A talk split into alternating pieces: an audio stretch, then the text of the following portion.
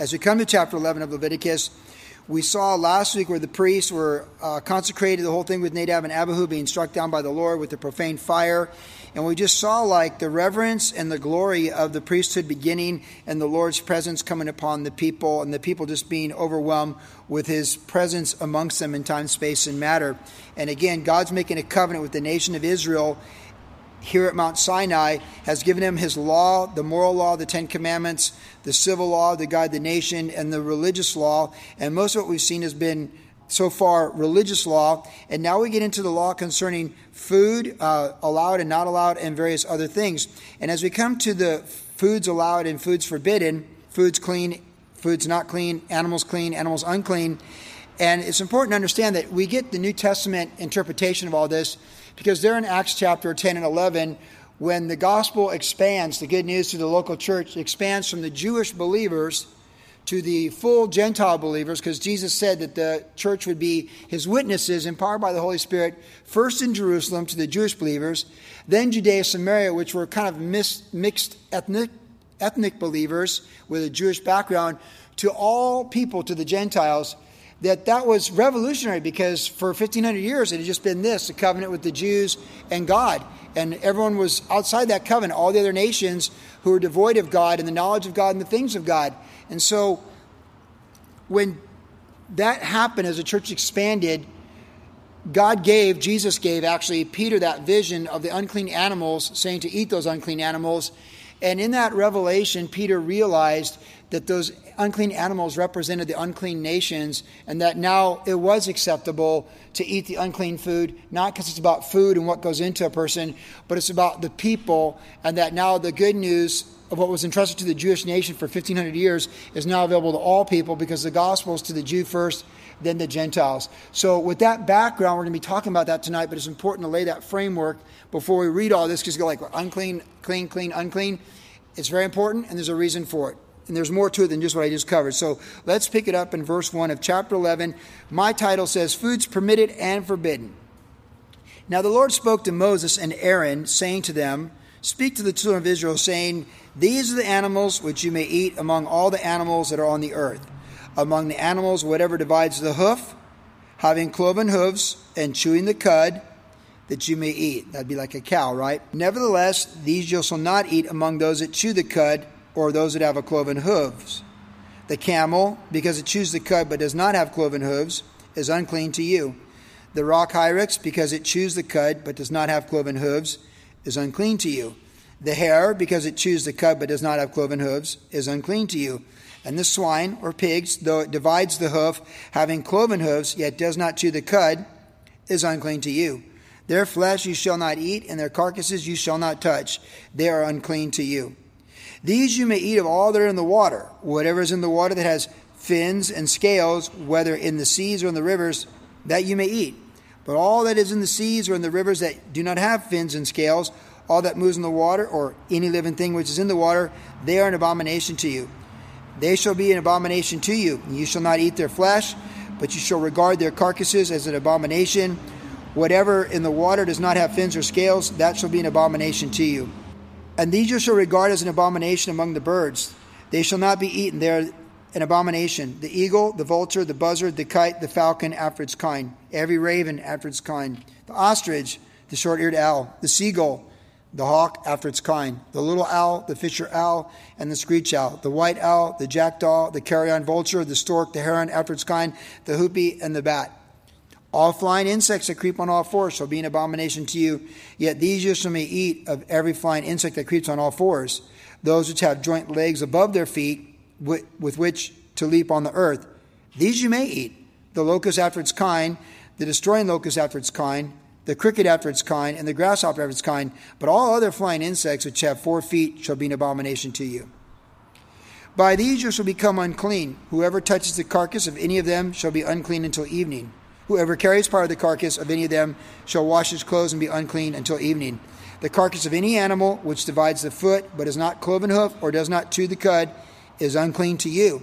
Everyone who touches it shall be unclean, and whatever goes on its paws, among all kinds of animals that goes on all fours, those are unclean to you. Whoever touches any carcass or dead body shall be unclean until evening.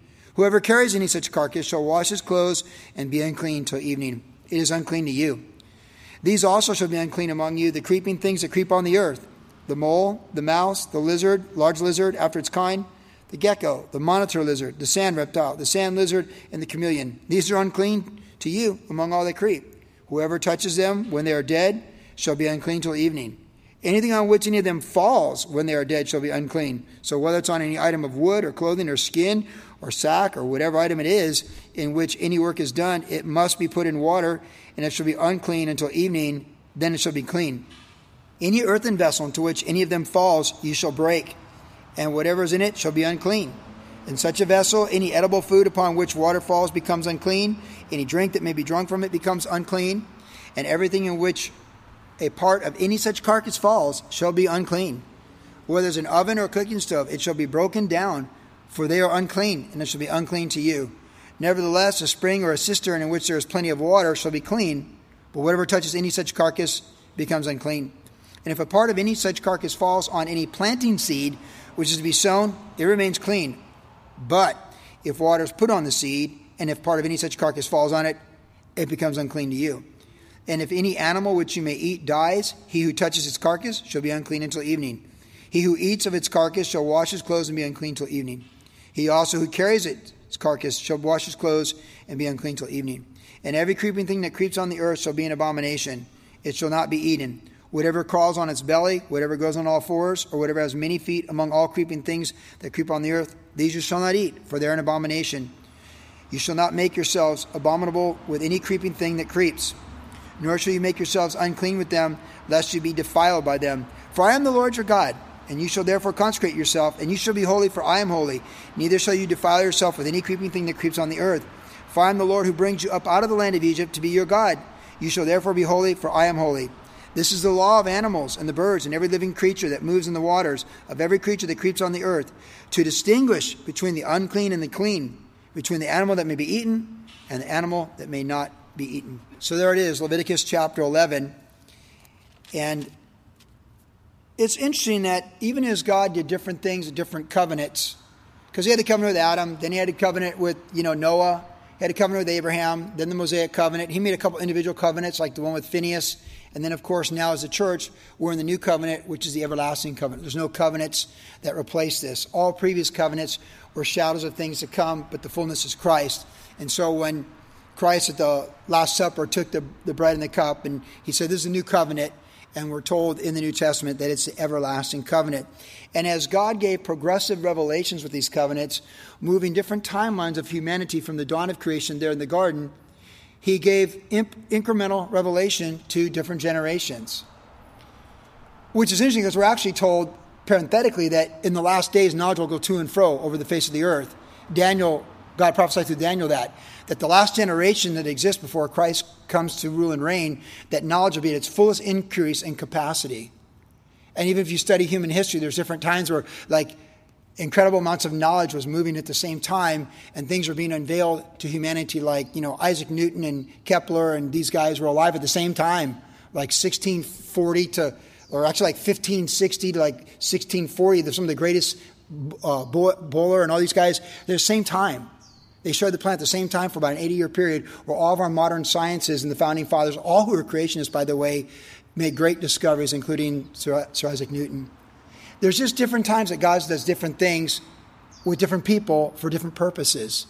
And again, Paul said in Acts 17 that he's got a different plan, but he's predetermined the plans of when we live, our generations, our ethnicity, our gender, and who we be and what he wants to do in our timeline. That's there in Acts chapter 17. But it's appointed a time for all men to be uh, step in eternity and be judged by the one whom he's entrusted all things to, which is Jesus Christ. So as we think about the dietary law, what's fascinating to me is in the garden before sin, everyone was vegan. There was no death. None at all. Zero. Zero death. No death. And everyone, everything was an herbivore. Of course, we covered this in Genesis about a year ago. Just everyone was an herbivore. Humanity was herbivores, all the animal kingdom was herbivores. But when sin happened and death entered, we know that the animals, many became carnivorous and began to attack and kill one another. And things that kind of repulsed us initially. Well, you know how I say flies must die? Like I'll save spiders and all these other things, and I'm like, hey, look at you guarding the front door, you know, like. Uh, but flies must die, and for whatever reason, the flies have started to kind of come back. Maybe they have in your neighborhood, but it's about that time of year. And Zip, uh, Clementine, my granddaughter, was in the uh, kitchen this morning, and we've had people working on a, on the bathroom, so flies have been coming in a little bit here and there. And I saw a fly, and I grabbed that fly swatter, and but she was chasing it innocently, and I took a swipe at it, and she didn't really see me get it. I was like, well, that fly can't die, because in Clementine's world, it's just a living creature, and she's following it through the kitchen, right? And the Cavaliers, if you don't know, Cavaliers chase anything that flies. So Fitz and Lucy are going after the fly. And I was like, well, all flies must die except that fly. But see, to the pure, all things are pure. And for my granddaughter, who's 18 months, like a fly is a fascinating thing. It's a living creature flying around the kitchen. And uh, there was a time when they served their perfect purpose. I'm not sure their purpose is now, but they did. And as an herbivore world before sin. But after sin, we know that man became so evil and so violent that his thoughts and intents are always evil perpetually, and God judged the world, the global flood. And it's before they got on the ark, God gave Noah provision for food from animals. Then, after they got off the ark, God said, Now look, eat these animals. These animals are good for you to eat. So he said that he could eat the animals when they came. So when the Noahic covenant began, so remember the first covenant with no sin, herbivores. And then this time period, about 1,500 years after the flood from the dawn of creation, where they come off the ark and God says, okay, Noah, you and your descendants, you can eat all these things. Well, then you have the Abrahamic covenant with no dietary specifications that we know of. And then you have this now, the Mosaic covenant, which is about a thousand years from a post flood world. Okay, so, so for a thousand years, pretty much eat whatever you want to eat. And as we get into the heart of the book of Leviticus and we see how the Canaanites lived and the things they did, which Many things are just completely vile and vulgar in their idolatrous worship, given over to depravity. The things that Paul described in Romans 1 that they're just completely given over to debased mind, darkened hearts, and all these things. So, in that thousand year period, you could eat whatever you want to eat. And now, as God's making a covenant with the nation of Israel, which is primarily twofold, you can maybe say even threefold. First thing is that he's given them the scriptures, right? Like the Jews were entrusted with the scriptures. Thus, the holy men of God spoke as God led them and they were led. So the Jews were entrusted with the scriptures, and the New Testament makes that clear. But then we also know that the Messiah, Jesus Christ, would come through the Jews. So the scriptures give us the line and link of all events moving toward Jesus Christ coming. And then we also know that the nation was set aside to be a witness to the, na- uh, the nation. So the nation of Israel was meant to be a witness to the nations. So, like, for example, when the Queen of Sheba comes and sees Solomon's wisdom, she goes, Man, you've surpassed even what I heard was greater than that and there's no people like your people and the God you serve. So had threefold thing. And it was about distinction, that they were distinct and different. In fact, God warned them, and we'll see this as we get deeper into Leviticus, that as they come into the land, they don't live like the Canaanites and they don't do what the Canaanites do. The, the Canaanites did very vile, vulgar things, and we're going to have to read about it as we get deeper in Leviticus. But right now, it's just about the animals. So we know that these sequences happen with animals where God says, Now, you can't just eat anything you want because you're separate to me. You're set apart. And even as your nation is set apart from these other nations and you have distinct different things and standards than they do, so too with your dietary law. But again, when God revealed to Peter, that leader of the church, to eat all animals, it was God's way of communicating to Peter and his world and how he thought that the good news of the gospel wasn't limited to just Jews, but for all people. So for every creeping little uh, insect or, you know, a crow or a seagull eating something gross at the beach at Huntington Pier, or a centipede running down the backside of your fence when you lift a rock, all the things that seem gross, in essence, they're symbolic of humanity devoid of God. And so when Jesus gave Peter the vision to eat these things, there in Acts chapter 10, he's like, whatever does it mean? And then when he came to the house of Cornelius, a full Gentile Roman, he says, ah, now I understand the vision. God told me doubting nothing, and salvation's for everybody centipedes and seagulls. In other words, people that you know are unclean, the gospel's for everybody. And so that's the deeper meaning behind the clean and unclean. And by the way, we're also told in the New Testament in 1 Timothy that all things can be eaten with thanksgiving. So even in the new covenant, the green light opens up that, you know, if you want to eat scallops, eat scallops. You want to eat catfish? eat catfish. It's like, it's not, like Jesus said, not what goes into a person that defiles them, but what comes out of them. So that's the background to this dietary law. But there's some interesting things that are worth pointing out in application. The first one is this there's just two types of things they're clean or they're unclean. Did you get that? Like, it's clean or unclean. This you can eat, this you can't eat. Now let's go back to the Garden of Eden. There's two trees. There's a tree that's a tree of life, and this is a tree, and you can eat from any tree of the garden. This is a tree of life, but you can't eat of this tree. This is a tree of knowledge of good and evil. This is the tree that's the flashpoint of whether or not you're going to believe in me and trust in me and obey me. And, you know, God said the day you eat from this tree, you'll die. And they, being superhumans, had no cognitive understanding of what dying meant. And I, as I've said many times, I'm sure when they first really saw death, you know, the, the ugliness of one animal devouring another, like some dinosaur attacking a cow or something, just be like, oh my goodness, it's so repulsive naturally. Or when Cain killed Abel and that's death. A human being you love dying, being killed by another human being you love, like that's when you understand how far reaching that was. But initially, those two trees were there, and they're the tree of choice because we are self determined, yet God's sovereignty is over us. So the trees are there, these are the choices, and you can do this or you can do that. And that's the way it works. But we're self determined. We all make choices, and they made choices. But in Adam, all sin and die. In Christ, where sin abounds, grace abounds all the more, right? So when we choose Jesus, we have the choice that takes us past the curse and to all the blessings. But here we see, and sometimes God gives an explanation or a little more detail. Sometimes He doesn't give as much detail. Kind of like your parents. Hey, I said you can't go to your friend's house for that party. Well, why? Sometimes your parents go, oh, because those people have been suspended from school three times, you know, and they've already been at juvenile hall twice. Like, good things don't happen with those people. Or it could be like, because I said so, right? Like sometimes your parents give you a further reason, sometimes not. And the Lord does the same thing. Sometimes He gives us more details, sometimes not. He gives some pretty good details in this chapter about things that are forbidden and not forbidden. And if you want to break it down, you want to break it down to which insects you can eat, okay, He'll break it down for you. You know, like, but there's a distinction between what is acceptable and what is not. Let's make that clear. When you receive this law in covenant as an Israelite in 1500 BC at Mount Sinai, you would know very quickly I can eat the cow, but I can't eat the pig. It'd be that simple. And you see, like, why a cow and not a pig? Well, because the cloven hooves there, but they don't chew the cud. Like, God doesn't have to give you that detail. Dad, really? Why can't I? Because the pig doesn't chew the cud. Well, he's got a cloven hoof. He's halfway there. He goes to church with his parents.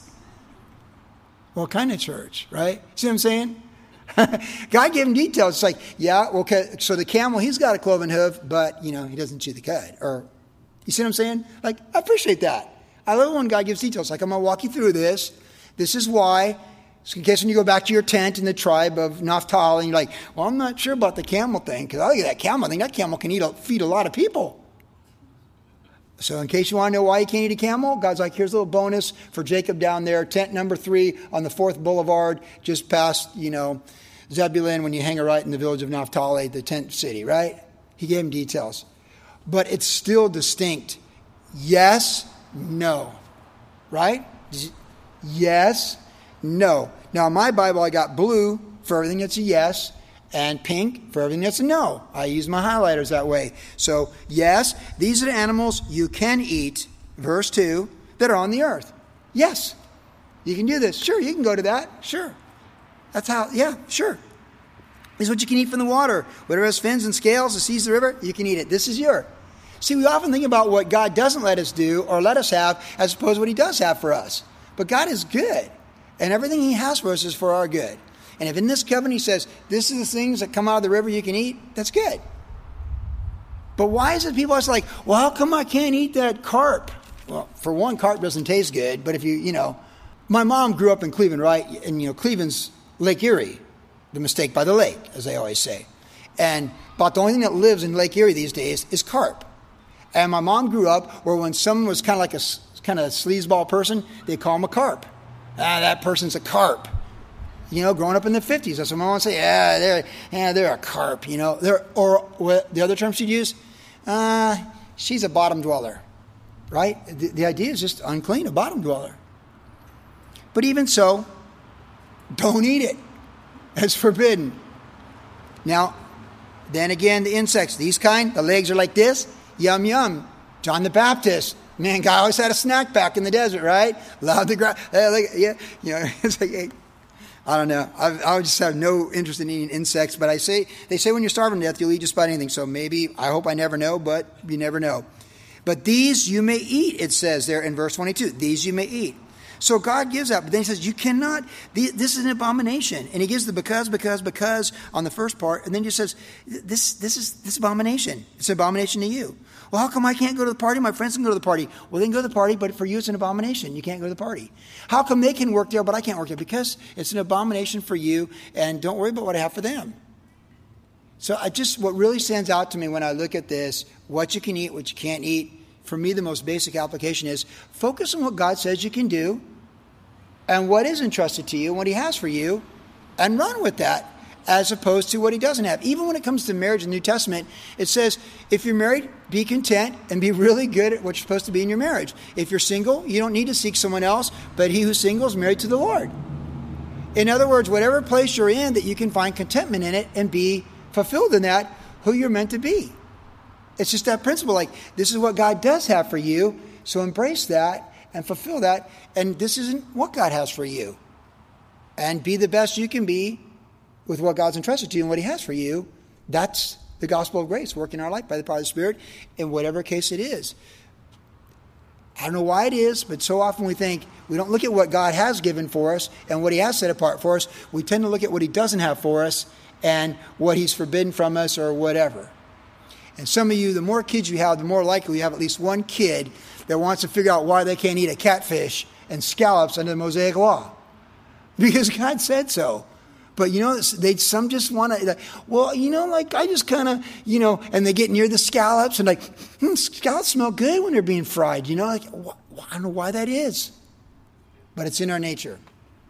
Stick to the tree of life in our timeline, and whatever God has for us in our timeline, our covenant says it's good, it's good.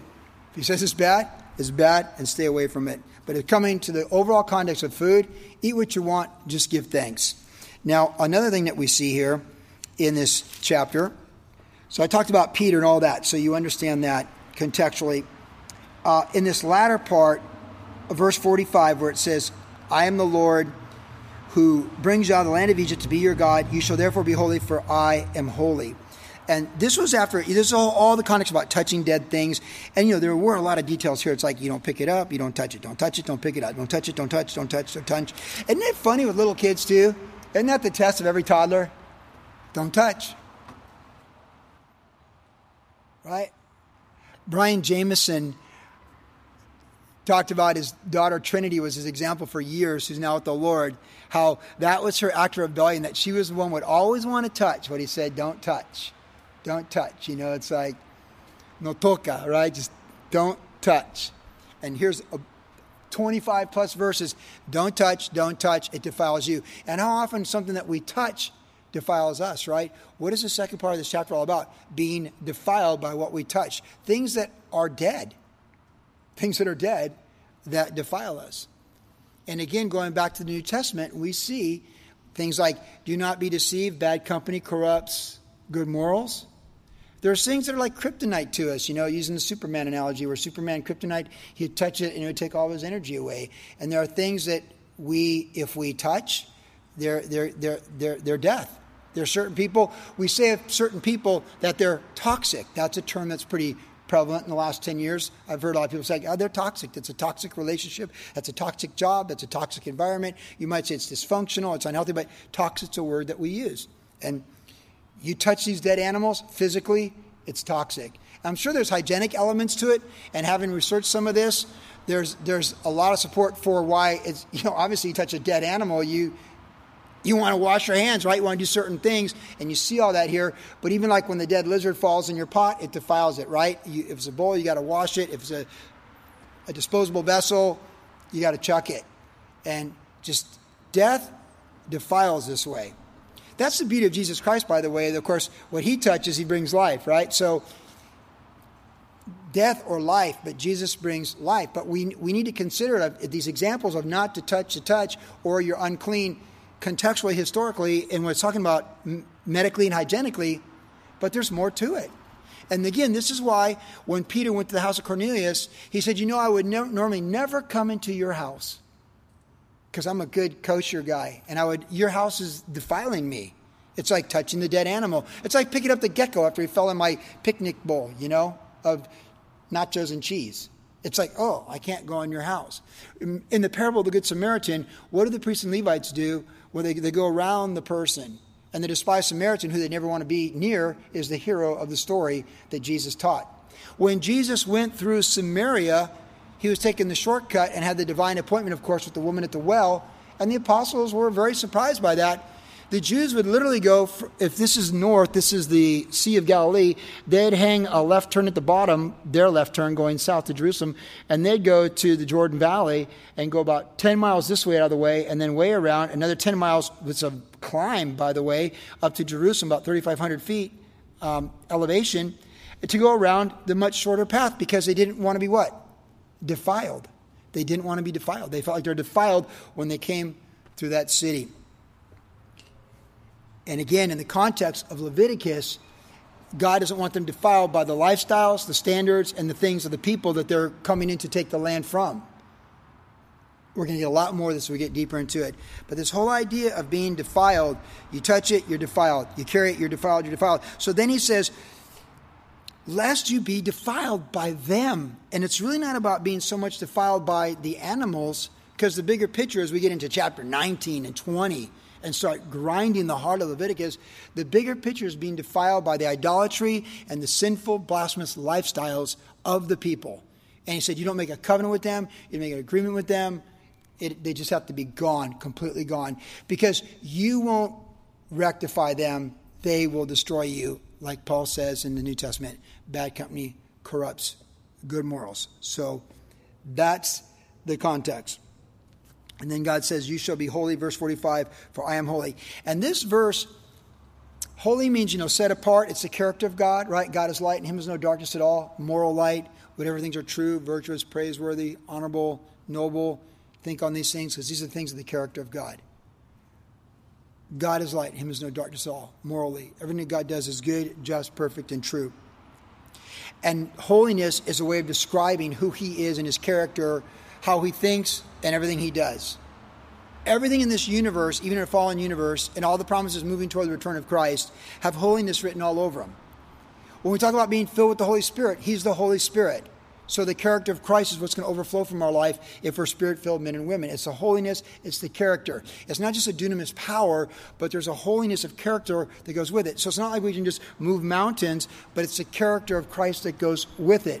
And so this verse, interestingly enough, is quoted in the New Testament in 1 Peter, where Peter's talking about when we give our life to Christ that we're a new creation.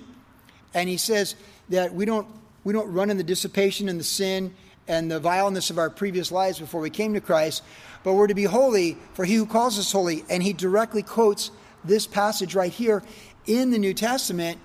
He takes this verse and applies it to the church, us, tonight, to be holy that we aren't defiled. And so it's a reminder for us tonight, the church, about what our standards are, our thinking. Our standards are God's word.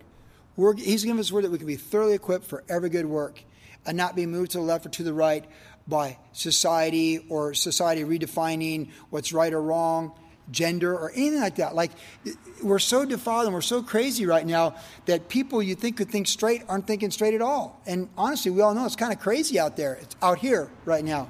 It's crazy. Like you just, it's crazy. Like, but the Bible tells us in Romans 1 that if we reject the truth and we don't walk in the light of the Lord and pursue the things of the Lord, that we can just be completely given over to insanity and madness and, and go crazy. And it feels like that's what's going on around us right now. In fact, I mentioned this Saturday night, but it says there in Second Thessalonians at the end of the age with the Antichrist that he's called the lawless one. So the planet's going to move toward lawlessness and that lawlessness abounds, and that people reject the truth, so God gives them over to a delusion. And I've often thought of that as being for after the time of the church, where the Lord comes for his church, and then he just lets the whole planet go pretty crazy for seven years until he comes back to establish his kingdom. But I must say, in watching events in 2020, I can't help but wonder if we're not seeing something of this nature at this point. I mean, it's madness. Some of the insanity where right's wrong, wrong is right. It's just, there's no compass for most people. But you see, that's what you get when you reject God's word. do not be defiled. God does not change, right? Jesus is the same yesterday, today, and forever. So, who he is, his character, his plans, his promises, what he's done, what he's going to do, it doesn't change. Societies change, cultures change. Something that fascinates me is how many cultures in the world were once the greatest cultures in the world. Like Mongolia, for example, we don't think much about Mongolia at all. Mongolia was like the superpower of the world for like two centuries. I mean, they just rolled through Russia, stomped them, rolled to Europe, put a beat down on the Germanic people, and they just ruled everything for like two centuries. Genghis Khan. But where's Mongolia now, right? I mean, I never understood why the Russians felt like they had to destroy the Poles at the end of World War II until I realized I started doing my Russian history. Man, the Poles, they've been punishing the Russians for centuries. You, you wouldn't think of like the Baltic states having a superpower over Russia, but there was a time when the Latvian Empire was stronger than the Russian Empire. Or how about the Dutch when the Dutch ruled the seas? When's the last time the Netherlands ruled the world? The Netherlands ruled the world in the late 1600s. They were the superpower. King Louis of France uh, couldn't take them. He couldn't take Amsterdam. They, they were a superpower, but they came and went. Man comes and goes. And you just you, you look at things and how they play out, and you look at just I just I can't help but think about all this stuff that's happened before us and where there's a greatness and then there's a loss of it, right? But Jesus doesn't change. And the glory of man is the grass of the fields. It grows, it withers, and it fades away. So where's Genghis Khan? Where's Peter the Great? Where's, where's King Louis, the sun? S-U-N, they called him the sun. King Louis ruled everything 150 years before Napoleon tried to conquer everybody. Like, they come and they go. And we're here. And God hasn't changed. His word is a lamp unto our feet and a light unto our path. He has not changed. His character hasn't changed. And he says, Be ye separate. Be holy, for I am holy. And the kingdoms come and go. So, whatever's going to happen with our kingdom, we may come, we may go. But the church doesn't change. So, whether we wake up in Bangladesh today as a believer or in Orange County today, be holy, for I am holy, says the Lord. And we don't touch what's defiled. And no matter what governments are calling progressive in society or whatever, or what pseudo intellectualism thinks about humanity, all have sinned and fall short of the glory of God, and we must be saved through faith in Jesus Christ. And that's it. So we can't be moved. Because what the devil's really trying to do is move us, the church, from a firm foundation of sanctification and holiness in the Lord and understanding his character and his culture and abiding in it and reflecting it. He wants us, it, it doesn't it seem like it'd be so much easier just to quit and roll over and just go crazy like everybody else? Sometimes it feels that way, at least to me. Am I the only one that thinks like that? Like, you just feel like you're resisting darkness every day, resisting evil every day, resisting lies every day, and it just wears on you and beats you down. But no, Paul said, having done all, stand, be steadfast and movable, always abound in the work of the Lord. God is holy, and He's not going to change who He is. His kingdom's a holy kingdom.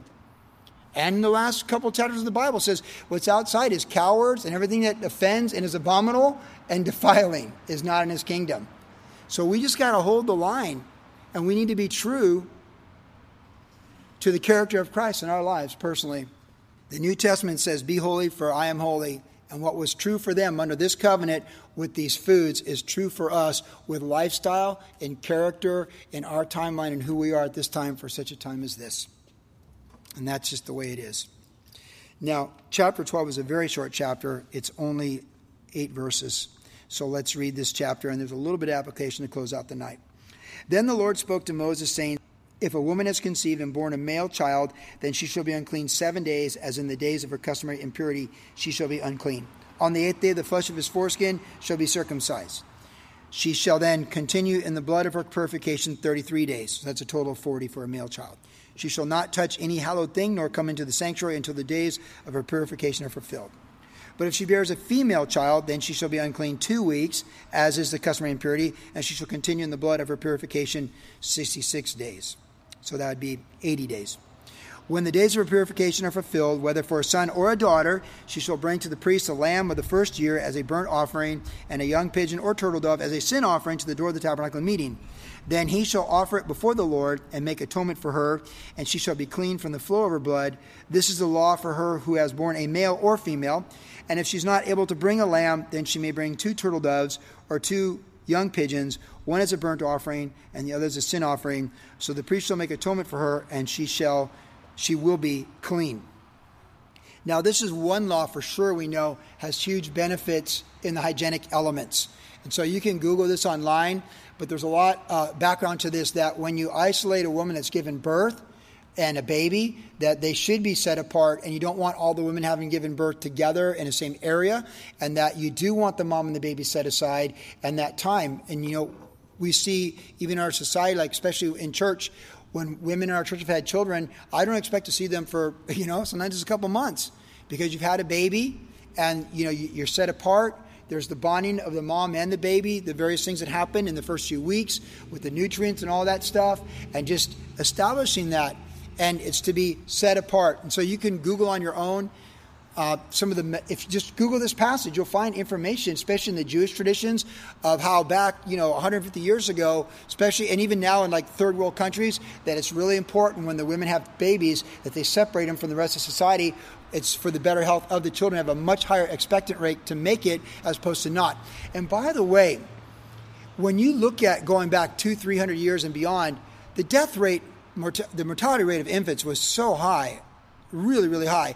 And if you study like the British monarchs and the French monarchs and the Russian monarchs and others, like you just see like they would have so many children. They'd have 10, 12, 15 children, hope like they'd have one male that could succeed to the throne of the Romanovs or, you know, that type of thing. Because the infant mortality rate was so high. Because the exposure to germs and the way it went was nowhere near the knowledge that we have with modern medicine. So there is some definitely hygienic stuff in this chapter. It is interesting for a male child it's 40 days, for a woman child it's 80 days, and I don't really have a. I, you can get various conjectures on that. But I think maybe because women bring men into the world and they got to do the double duty because the sons of Adam come through women, and even the New Testament talks about that. But I really don't know. But I will tell you this in Luke chapter 2, after Jesus was born, we're told that Mary and Joseph brought Jesus to the temple and he was circumcised on the eighth day according to this chapter, and he was dedicated in the temple according to this chapter, exactly as was. And they didn't bring a lamb, they brought the turtle doves, which means they brought the poverty offering. We know from the offering that Joseph and Mary brought for Jesus when they fulfilled this passage of chapter 12 of Leviticus that they brought the one that would reflect their economic stature as being very impoverished. So there they were, newlyweds, probably teenagers, and they did the best they could. Which goes back to what I always say there's never enough money to get married, there's never enough money to have children, and there's never enough money to go for it in ministry. So you might as well do all three as the Lord leads and guides you. And that's why Chuck didn't want me counseling premarital at Calvary Costa Mesa. But, uh, you know, but I, I found that to be true. And so there's Joseph, like Joseph and Mary and they don't have enough money to buy just the most basic, bring the most basic offering for Jesus. But Jesus came into the world, the King of Kings, uh, lowly, you know, and he, he is born, is in a place in a manger. And he's the one king that was presented on, the, on a donkey's colt instead of the, the white conquering horse in his first coming. Like Jesus was all things to all men, and Paul chose to become all things to all men because the common people heard Jesus gladly, and Jesus relates to anybody and everybody. There's no virtue in being poor and there's no virtue in being rich, but Jesus died for all. And that's why in Galatians it said, rich and poor, free, slave, Jew, Scythian, woman, male. Jesus died for all. And just even here in reading this chapter, we're reminded that as Jesus fulfilled the law, as his parents fulfilled the law of God on his behalf in his dedication, that it really speaks to us with the interpretation from Luke showing us this that Jesus came from the most humble abode and it's encouraging to me. It's encouraging because when you read books and history books about great kings with great wealth, that you know that they, they kind of look down on the serfs and they looked what they could get from the serfs and the peasants. Jesus humbled himself to the lowest point to become a human being, the Son of God, who holds the universe together. And not only that, he humbled himself to become the servant of all. And not only that, he died a public crucifixion for a capital offense for the wages of sin for all of us in this place tonight. Isn't that amazing when you think about that? And then he tells us, let in there in uh, Philippians, let this mind be in us that was in Christ Jesus who did these things. So, as hard as it is to humble ourselves and to take the lowest, lowest position, There was a lot to be said to be learned in the lowest position. So the offering of the two turtle doves that Jesus' parents brought, it says a lot to us about how much we learn when we know the full scope of humanity. If you only knew Ivory Palace, you could not relate to all people. Think about this I, I marched in parades with Team USA, and I've marched in parades with Great Britain, and I've marched in parades with Team Chile. All these different experiences in the human experience that I've been able to have. Paul said, I've learned to abound, I've learned to abase, and I've learned in all things I can do all things through Christ who strengthens me. So if the turtle dove offering for, for the purification of the newborn is the best we got, that's fine. That's why the Lord set it up. Because it's not about the wealth, it's about the heart. So it's just a reminder to us that to keep things humble, keep things real, just to be servants, and to know that God meets everybody where they're at, and He is for everybody, and to not lose sight of that. And that's challenging right now. But we need, we need to just keep our eyes focused on that Jesus Christ came for all, that we, we see humanity the way God sees humanity, with compassion and empathy and brokenness. And I speak for myself, I speak for all of us. Christ died for all. So let us be humbled by the two turtle dove offering of his parents, and, and let it just teach us humility and the way of Christ as well.